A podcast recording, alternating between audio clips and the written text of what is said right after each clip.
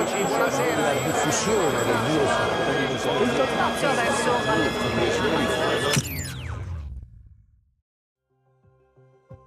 Ogni giorno siamo bombardati da tantissime notizie diverse, senza avere il tempo di processarle. Ecco perché abbiamo deciso di dedicare mezz'ora ogni settimana a due notizie, parlandone in live con tutti voi. Io sono Giacomo Panozzo Io sono Simone Gavazzi. e questo è Pensciozzo, i fatti della settimana.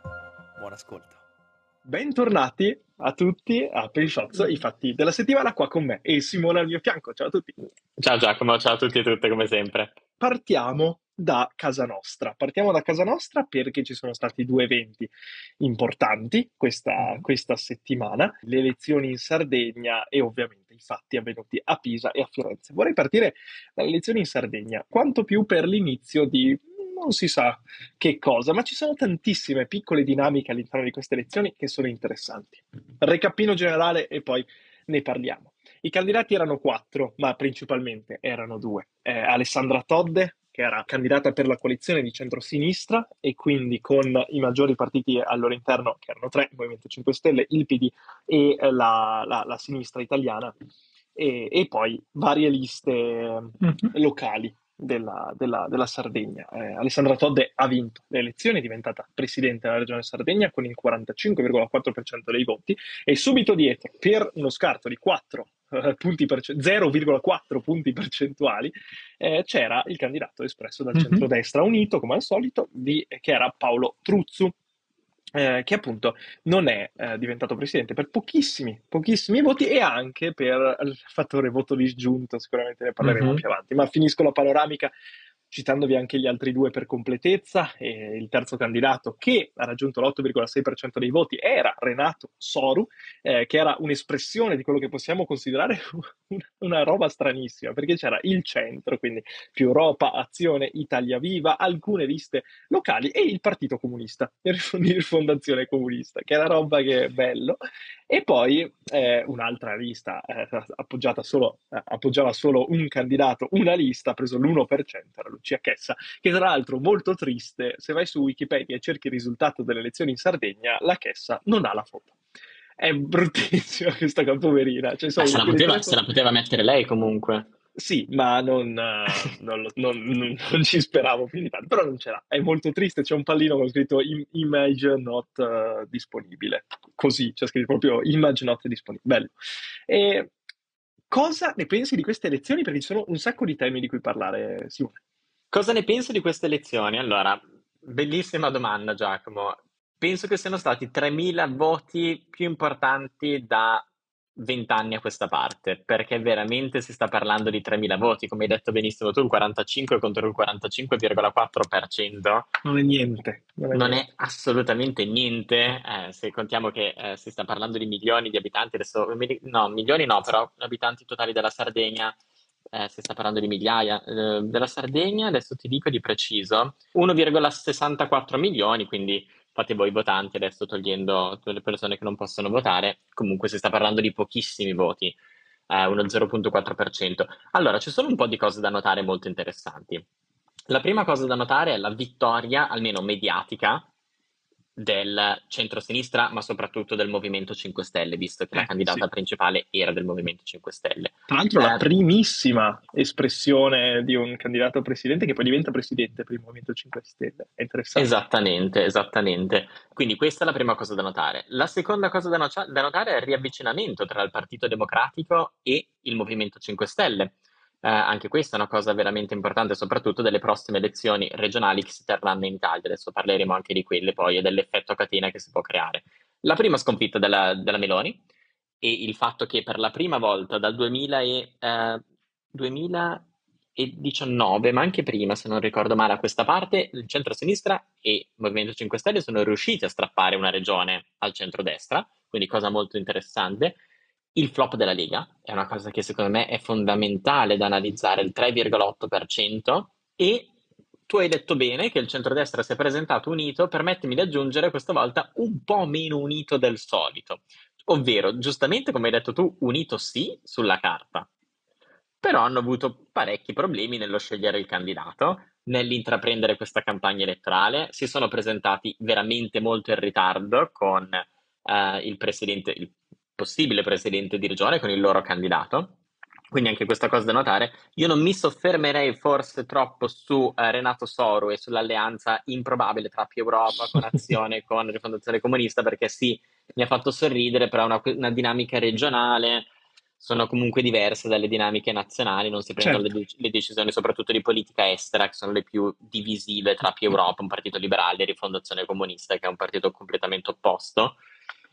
E, e quindi molto interessante, molto interessanti i risultati di queste elezioni. Ehm, la Meloni le ha commentate ieri con una battuta, mentre ha fatto una referenza dei toni molto ironici, dove ha detto che non è una bellissima giornata per lei perché è in quaresima e quindi non sta bevendo l'alcol e dall'altra Sì. parte ha perso in Sardegna. E Salvini non le ha commentate. Io ho cercato oggi su Salvini, eh, da, da quando è successo il fatto di Navalny, Salvini è sparito dai social, è ricomparso oggi con Vannacci, ma per il resto non Sì, che più. poteva anche risparmiarsi, ne poteva uscire con qualcos'altro. Ma guarda, Salvini ha accusato tantissimo questa, questa dinamica e secondo me la Lega è di fronte a un bivio, perché Salvini lo sta dimostrando, non sta più mantenendo il suo elettorato, che si sta espandendo sugli altri due partiti eh, di centrodestra, su Forza Italia e su Fratelli d'Italia e ha all'interno del suo partito delle figure che invece porterebbero molta più gente verso quel Mhm. partito. Uno su tutti, Luca Zaia, ovviamente, no? Esattamente. la- l'abbiamo in testa.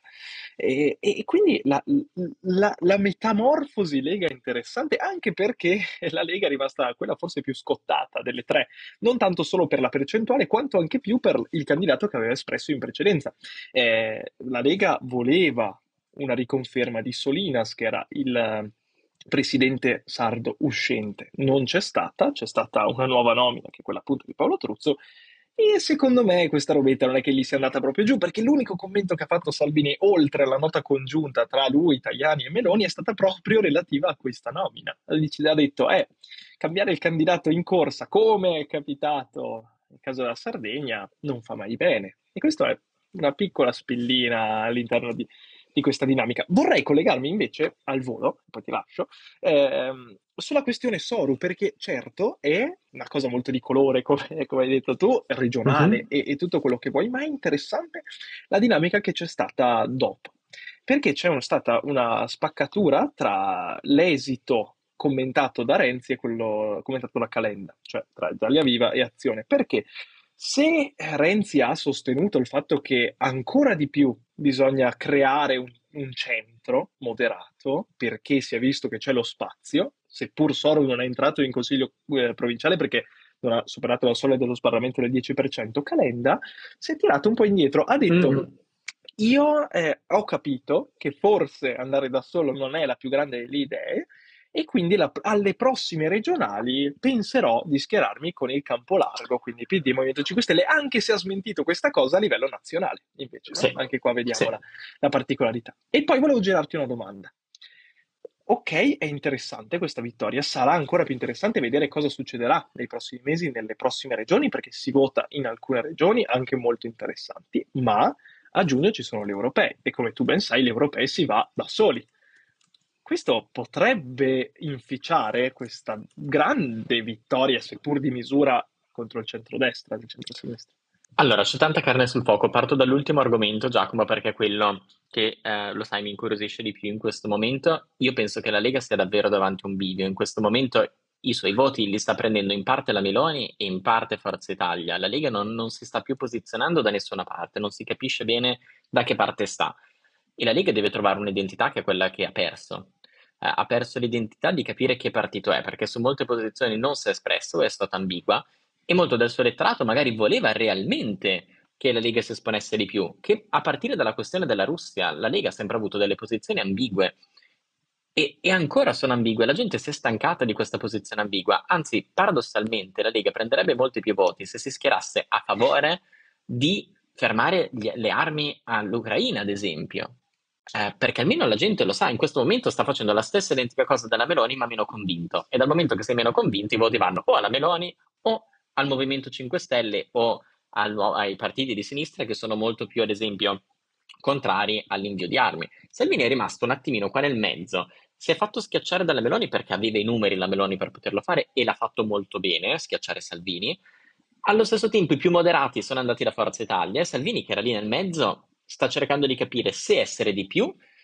Il problema qual è? Se è di più fa cadere il governo in questo momento. E non è una posizione facile la sua, lo sta cercando di fare, abbiamo visto che lo sta cercando di fare in alcuni modi, ad esempio con il terzo mandato per i presidenti di regione, ma è stato cacciato al suo posto. Eh, sostanzialmente ha detto che se ne voterà in Parlamento, ma la Commissione ha detto di no. Quindi dalla Commissione che ha detto di no, adesso se ne voterà in Parlamento. Prenderà un'altra batosta probabilmente, lì bisognerà mm. vedere come saranno i rapporti con il centrodestra e bisognerà vedere come saranno i rapporti dopo le elezioni dal 6 al 9 giugno europee. E quelli secondo me saranno veramente una, un grande giro di, di boa per, per, il, per il governo. Pattolino 2 scrive eh, di un'altra questione che emerge da queste elezioni, eh, cioè proprio quella che hai citato tu prima, la conferenza della Meloni e, e di quello che, che, ha, che, ha, fatto, come ha agito e come si è comportata, eh, scrivendo cosa ne pensate della Meloni e come, e come sta agendo. Ecco, non so te, ma io ho provato un forte imbarazzo durante quella conferenza, quando faceva le vocine, le robine, bello, comunicativamente è bello, perché tutti ne parlano e quindi hai perso, ma di fatto no, c'è sempre mm-hmm. il tuo nome ed è mm. giusto così, comunicativamente è giusto, però è, è, veramente imbarazzante. C'è stato un bellissimo commento di Augias da, di martedì da, da, da Floris no? a riguardo. Ah, visto parlava proprio del fatto che è comunque un presidente del Consiglio e, e, insomma rapportarsi in questo modo non fa solo male all'elettorato in generale perché magari quelli di sinistra vedono questa cosa mm-hmm. e dicono eh, no, sei brutta e cattiva perché fai, fai le vocine. No, non è quella la questione. La questione è io che guardo all'Italia vedo eh, mm-hmm. un, un, paese e, e, lo vedo in quel modo lì assolutamente. assolutamente sì eh, mi ricollego poi al- all'altro punto ehm, de- della, della domanda di prima eh, per quanto riguarda Calenda. Eh, sì, Calenda ha aperto, aperto alle regionali e eh, gli conviene anche lui, fatto- avrà fatto i suoi calcoli sicuramente. Ehm, onestamente lo capisco anche, eh, perché piace a tutti salire sul carro dei vincitori dal Certo. momento che, dal momento che si vince. Renzi no, per forza di cose Renzi non può salire per, per tanti per tanti punti, anche per tanti argomenti che ha in comune con il centrodestra, a partire dal premierato, che bisognerà votare prima o poi, eh, a partire anche dal fatto che Renzi si sta candidando per le europee. E ci sono voci di corridoio, e Renzi vorrebbe andare come europarlamentare, ci sono voci di corridoio che dicono che ti ricordi i famosi voti che hanno fatto cadere il governo, non si sapeva di chi fossero, che poi Renzi ha detto che erano i suoi? Voci di corridoio dicono che ci sia già un accordo con la destra per farlo poi mandare al Parlamento qua a Bruxelles o a Strasburgo, dipende da dove si riunisce. Eh, è fantapolitica sicuramente, eh, però è coerente però... con l'incoerenza di Renzi, mettiamola così. sì, non, non, sai mai dove va a girare. Prima abbiamo parlato dei, eh, di questa pochissima manciata di voti e Simone dovete sapere che mi ha fatto ragionare questo pomeriggio su qualcosa che non avevo, non avevo minimamente pensato, seppur era di fronte ai miei occhi. Perché? Perché forse questo, questa dinamica, ovviamente anche questa è pura speculazione, però è interessante, questi pochi voti, questa poca manciata di persone che sono andate a votare e hanno fa- favorito la, il centro-sinistra, la coalizione di centro-sinistra, è, può insomma essere stata portata lì da quello che è capitato anche nel corso dell'inizio della, della, scorsa settimana a Pisa e a Firenze, no? Que, quelle dinamiche che ben sappiamo, che abbiamo purtroppo tristemente visto e che, beh, insomma, hanno fatto tornare a parlare, e non è una novità, di repressione, di qualsiasi cosa, non solo del dissenso, perché a me sta bene che, insomma, se c'è un corteo difficile, non si sa, è, è uno sbaglio, no? All'inizio è uno sbaglio, poi è un errore di comunicazione, poi è... Però sta succedendo veramente tanto spesso, eh. E questa roba qua a me spaventa, te lo dico proprio fuori dai denti, mm-hmm. spaventa tanto, perché non è il, solo quel momento lì, è la protesta per, Na, per, per Navalny, è Sanremo, è questa, queste proteste pro-Palestina e non è la prima volta, sono tantissime volte. E se succede questo, allora c'è il rischio, non immediato, perché non è che dall'oggi al domani cambia la cosa, ma è un'evoluzione. C'è il rischio che tutta questa dinamica venga normalizzata. E a me questo spaventa. Guarda, vengo da una giornata ieri di proteste qua a Bruxelles, dove Ah, certo, eh, c'erano gli eh, agricoltori, dove giusto? c'erano gli agricoltori, molto interessante tra l'altro, c'era qualcuno prima che ce lo chiedeva in chat e gli italiani sono riusciti a litigare anche qua a Bruxelles perché c'erano due gruppi di agricoltori differenti, poi ne parleremo in separata sede, ma c'erano coloro che si rappresentavano sotto la Coldiretti e coloro che invece, la maggior parte degli agricoltori italiani che andavano contro la Coldiretti, quindi guarda, era veramente un caos. Eh, detto questo, ieri ci sono stati tantissimi trattori qua a Bruxelles che hanno fatto molto casino, ma molto casino vuol dire che era molto più casino di quello che hanno fatto eh, a Pisa degli, degli studenti. E la situazione è stata gestita veramente molto bene, non ci sono stati feriti, nonostante c'erano bombe a carta, nonostante i trattori hanno forzato i blocchi con i trattori, nonostante ci fossero trattori che sono venuti con la cisterna piena di concime, quindi immaginatevi cosa sto dicendo, cosa intendo con concime, concime naturale, e lo lanciavano addosso ai poliziotti, ma la polizia è riuscita a reagire molto bene. Sicuramente poi all'interno di, di varie proteste ci possono essere dei momenti di più o tensione o meno, ma se vi ricordate, settimana scorsa, due settimane fa, ritornando a parlare di Salvini, aveva messo, guardate la polizia cosa fa, gli agricoltori che protestano mettono i blocchi di cemento. E poi vedi quello che è successo a Pisa e dici, ma eh, di cosa stiamo parlando? Due pesi, due misure? Eh, un'altra volta? Cioè qua c'erano dei trattori che cercavano di sfondare il Parlamento e dall'altra parte c'erano degli studen- studenti che sono proteste, quindi ovviamente ti trovi sempre delle persone che possono protestare, protestare più veementemente di altre Certo. ma la reazione della, pro- della polizia deve essere proporzionata a, soprattutto perché si trovano in una posizione di potere, e con posizione di potere intendo che possono usare armi in questo caso e possono difendersi molto più che degli studenti. Quindi il ruolo della polizia è sì mantenere l'ordine, ma anche usare la forza nel modo adeguato. E questo molto spesso ce lo, ce lo dimentichiamo. Cioè la polizia dovrebbe mettersi in piano superiore, non dovrebbe mettersi al piano dei, dei più volenti della protesta, anche perché hanno degli strumenti per fare più male. E questa cosa purtroppo a volte viene dimenticata e la politica molto spesso chiude uno, due, tre, quattro occhi su questa questione, quindi sono estremamente d'accordo con te qui nel dire che il comportamento del governo mi spaventa perché legittima, di fatto legittima l'azione di determinate persone. E questo è sbagliato. E poi, ed è un aspetto su cui poco si è calcato la mano, ma secondo me è molto importante, erano ragazzi, ragazzi e ragazzini, quelli che protestavano.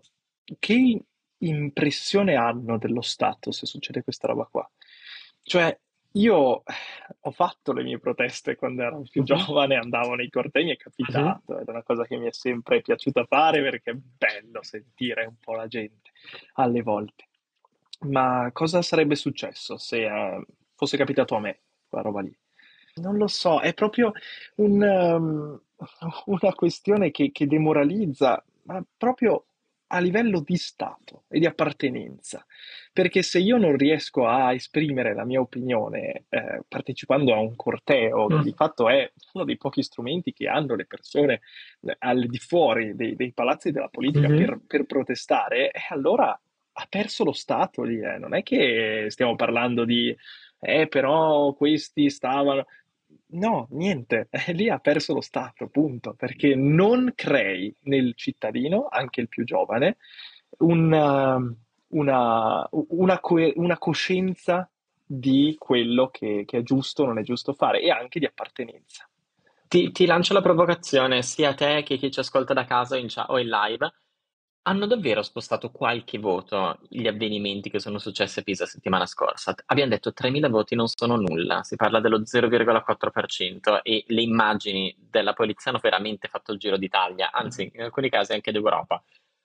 Possono avere spostato, magari 3.000 no, ma poi secondo me ne ha spostati anche 5.000 paradossalmente, ma anche solo ne avesse spostati 1.500. 1500 da una parte e dall'altra arrivi a 3000 perché un voto dato dall'altra parte. certo. sono veramente pochi voti. Eh, quindi questa roba è da tenere in considerazione nel senso è capitata è bruttissimo quello che ti sto dicendo. Qualora per il centro-sinistra e per il Movimento 5 Stelle è capitata nel momento ideale per far sì che una vittoria del genere possa creare un effetto catena perché 3.000 voti più, abbiamo detto prima, i 3.000 voti più importanti degli ultimi vent'anni nelle regionali perché mai si è arrivati così vicini in una situazione così delicata, con delle europee in vista, con un centrodestra che per la prima volta scricchiola da anni a questa parte, uh, sempre per Salvini qualcosa scricchiola. Eh? eh, ci, ci, dicono anche in chat, a me mi scrivono che sicuramente ha spostato dei voti. Sì, anche da me sono d'accordo con te. Ah, ok. E anche, sì. secondo te? S- sì, la risposta anche per me è positiva, forse proprio inconsciamente, perché io trovo che non tanto quello che effettivamente è successo ha cambiato le sorti di questa elezione, quanto più i commenti successivi, perché non c'è stata una condanna, non c'è stato un commento di, di, di, di allontanamento da questa cosa, non c'è stata una presa di posizione, ne parlavamo prima. No? E capita spesso su questi temi, eh, perché la destra faccia orecchie da mercante e non commenti, non guardi, non esiste quella roba, non, tranquilli, non c'è. E che se lo fai continuamente, eh, la gente dopo un po' comincia ad accorgersene. Non tutti, certo non sposta, no? che abbiamo detto, le, mm-hmm. le, le, grandi cifre, però eh, qualcosina sì. E tra l'altro magari gli indecisi, magari gli indecisi comunque, non per forza sposta un voto da una persona che vota a centro-destra si sposta a spostare a centro-sinistra, ma una persona che magari è indecisa dice ma magari voto, magari qualcosa cambia. Eh, potrebbe, potrebbe essere, soprattutto per le posizioni che ha. Ah, ti dico la verità, per me queste elezioni non le ha vinte il PD, per me queste elezioni le ha vinte il Movimento 5 Il vero vincitore di queste elezioni per me è il Movimento 5 Stelle. Uno perché la candidata principale era del Movimento 5 Stelle, questa cosa da dire. Ma poi se guardi anche mediaticamente come è stata acclamata questa vittoria, eh, è stata, è stata veramente acclamata come una vittoria dei 5 Stelle. Eh sì, eh sì, no, ma è, è proprio interessante perché da qui si apre il cancello che ci porta in termini eh, di, di, wrestling, la chiameremo la road to WrestleMania, no? Si arriva a giugno, uh-huh. si cerca di arrivare lì. E questa è è l'inizio della Royal Rumble, se vogliamo mm-hmm. metterla sempre in questi termini, perché da qua si parte. E da qua si capiscono le dinamiche che ci sono, perché attenzione, noi adesso stiamo parlando del campo largo, no? si parla dappertutto di questa roba qua. Certo, ma attenzione, perché 5 Stelle e, e, e il Partito Democratico hanno due eh, hanno una diatriba che non è così tanto facile da risolvere, che è quella sul, su, sulla questione ucraina e, e, e, sul supporto a, a, quale, a, quale, fazione, se al pacifismo spinto dei, dei 5 Stelle che vogliono eliminare qualsiasi apporto alla guerra e, e la, la, il PD che è filonato, mm-hmm. No? E, quella non è che è una questione proprio una robetta, certo è che si crea questa roba di per battere la destra bisogna essere tutti assieme e tutti assieme uh-huh. vuol dire anche cercare di trovare una quadra. A sinistra è storicamente sempre stato più complicato, però beh, lo vediamo un po' dappertutto, che è, si, si gioca sempre a per battere loro dobbiamo metterci le mani in tasca noi e cercare di, di farcela andare bene. C'è, c'è sempre quella dinamica lì, che questo però forse un po' va a scoraggiare il dibattito politico. So- sono d'accordo con te, qua ci potremmo veramente parlare per ore del fatto che la sinistra sia sempre, sia sempre disunita. Una roba veramente, forse qua la vera grande vittoria è anche la vicinanza tra Conte e la Schlein, um, che, che, è sottovalutata, non sia come persone, ma sia come visioni politiche, paradossalmente su, su, alcune cose sono molto vicini. È finita l'era del colpi di mai del Movimento 5 Stelle. Certo. Eh, quindi ecco, bisogna dire che probabilmente la vicinanza tra Schlein e Conte ha giocato un ruolo fondamentale in queste elezioni, vicinanza sia politica che anche personale. Stavo un attimo guardando anche i dati dell'affluenza, veramente bassa. Eh, ne parlano proprio in chat da me in questo momento. Robe del K scrive: Mi sembra normale che voti il 40% degli aventi diritto più i soliti voti dall'estero. 52,4 l'affluenza. Sì, finale. esatto, era, era, un pochettino più alta. E, e infatti da qua volevo farti una domanda, perché sei, secondo me, molto interessato dalla cosa. Hai visto del fatto del voto dei fuorisede giusto? Hai, hai visto come sì, funziona assolutamente. Per, ovviamente stiamo parlando per le europee. Cosa, cosa, ne pensi? Allora, penso che il governo abbia dovuto mettere un buco eh, su una questione spigolosa per il governo stesso, che avrebbe potuto far perdere alcuni voti al governo. Eh, la reputo positivamente perché, sono sincero, una, una proposta che in parte mi piace, si poteva fare sicuramente di più. Allora, piccolo recap, sostanzialmente adesso gli studenti fuori sede potranno votare dal- da dove si trovano per le elezioni politiche eh, dal 6 al 9 giugno 2024. Eh, sì, questa cosa si poteva estendere, sicuramente, si poteva estendere, estendere anche ai lavoratori fuori sede, si poteva estendere a chi era fuori sede in quel momento per altri motivi. Eh, il tempo c'era per farlo, perché comunque ad oggi in Italia usiamo tutti la piattaforma Oddio, qua potrei dire una stupidaggine perché non vivo in Italia, però usiamo lo speed e l'applicazione Io, eh, si potrebbero eh, utilizzare dei metodi. Partire dallo speed. eh, per il voto elettronico, siamo molto indietro. Il voto elettronico funziona in tanti stati d'Europa, funziona in tanti stati del mondo. Vabbè, un Eh, altro tema, scusami se ti interrompo, delle questioni de- delle elezioni in Sardegna è stata la lentezza disarmante dello scrutinio dei voti, perché è imbarazzante che eh, sì. debbano passare così tante ore prima di ricevere dei dati. E tra l'altro, cioè, eh, i festeggiamenti sono cominciati a luna di notte ipotizzando che, perché non Sì, sì, ancora sì, proiezioni. Non Sì, si scusami. fare sta cosa. Dai. No, eh, assolutamente concordo e tra le altre cose, giustamente ce lo fanno notare anche in chat, alla destra non conviene troppo estendere il voto Eh fuori sì. sede, lo vediamo dai voti all'estero, che paradossalmente si può fare una, una similitudine con i voti dei fuori sede. Alla destra non conviene, però ha dovuto trovare questa mediazione perché eh, realmente gli poteva paradossalmente, secondo me, far perdere più voti il non accettare una cosa del genere che invece accettare una cosa del genere. Io mi auguro che questa cosa venga estesa per tante ragioni. Prima di tutto perché eh, per la democrazia, cioè questa è una vittoria per la democrazia, non è una vittoria della destra, è una vittoria della sinistra. Estendere il diritto di voto ai cittadini che sono via per lavoro, per motivi personali, è veramente una vittoria. E poi finalmente ci metteremo a pari passo di molti stati tecnologicamente più avanzati di noi e anzi anche tecnologicamente, tecnologicamente meno avanzati di noi, ma che riescono a fare le cose meglio.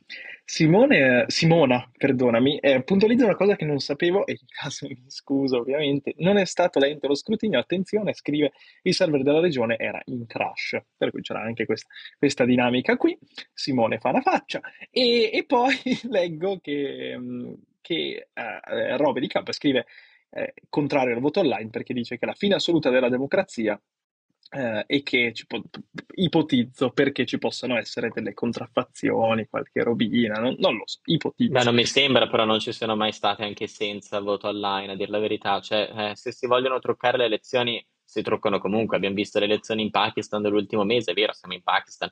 Abbiamo visto tantissime altre elezioni, quelle in Bielorussia dell'altro giorno non erano Eh, online. Eh, a dire la verità, lì non c'erano neanche partiti d'opposizione, quindi era un'altra storia. Anzi, eh, ci sono delle elezioni che si possono molto più facilmente truccare con il voto non online, schede perse, schede che non si trovano. Cioè, se si vuole fare i furbi, lo si riesce a fare comunque. E poi c'è da dire che l'Unione Europea sta cercando in tutti i modi di far votare le persone e, e fa- cerca in tutti i modi di, di parlare delle elezioni. Eh, un esempio lampante è la collaborazione che c'è stata tra il Fanta Sanremo e il Parlamento Europeo, per il quale se gli artisti una sera avevano una matita, allora prendevano dei punti, perché la matita è diventata il simbolo de- de- del voto, come di fatto lo è. Però è interessante, anche interessante il fatto che l'Unione Europea, il Parlamento Europeo sia sbarcato su TikTok, cosa molto molto carina, anche perché l'ha ostracizzato fino all'altro ieri. È sempre la solita cosa, si cerca, si cercano voti, certo che questo voto per gli studenti fuori sede è un precedente, è un precedente importante perché non potranno più dire, eh, ma non si può fare. Eh no, eh, l'hai fatto, certo, le, coscri- le Mhm. circoscrizioni sono molto ampie, sono solo 5 e prendono molti più territori e quindi se io sono fuori sede ma nella mia stessa circoscrizione allora non è un grande problema.